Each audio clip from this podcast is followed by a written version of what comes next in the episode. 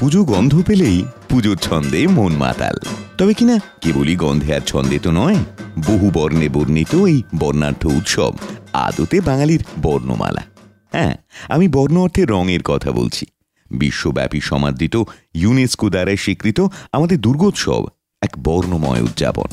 বহু রঙের রংবাজি, সেরং ঐতিহ্যের, সেরং সংস্কৃতির, বাঙালি মননে বিগত চারশো বছরের দুর্গাপুজোর রঙিন স্মৃতি।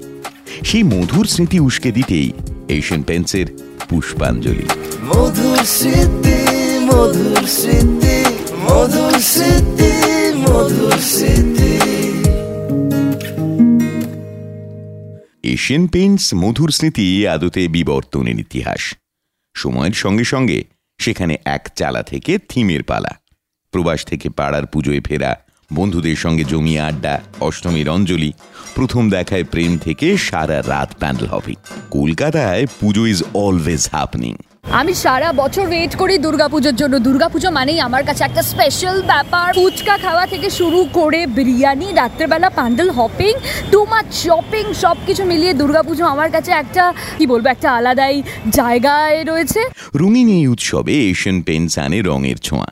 সেই উনিশশো পঁচাশি সাল থেকে শিল্প, সংস্কৃতি এবং গুণগত উৎকর্ষতার নিরিখে বাছাই করা পুজোগুলোকে এশিয়ান পেন্টস শারদ সম্মানের শিরোপা দেওয়া হয়।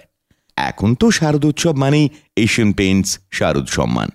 আর এই বছর কলকাতার দুর্গাপুজো ইউনেস্কো দ্বারা intangible cultural heritage of humanity স্বীকৃতি অর্জন করায়। পুজোর সেলিব্রেশনটা আরও স্পেশাল তাই শারদ সম্মানের আটত্রিশতম বর্ষে আমরা সেলিব্রেট করছি। এই উৎসবের সঙ্গে জড়িয়ে থাকা মধুর স্মৃতি। কলকাতা দুর্গোৎসবের ইতিহাসে চার দশকের বর্ণাঢ্য যাত্রার একটা লিমিটেড সিরিজ পডকাস্ট এমন একটা যাত্রা যা এত কিছুর সাক্ষী। শুনতে থাকুন। মধুর স্মৃতি।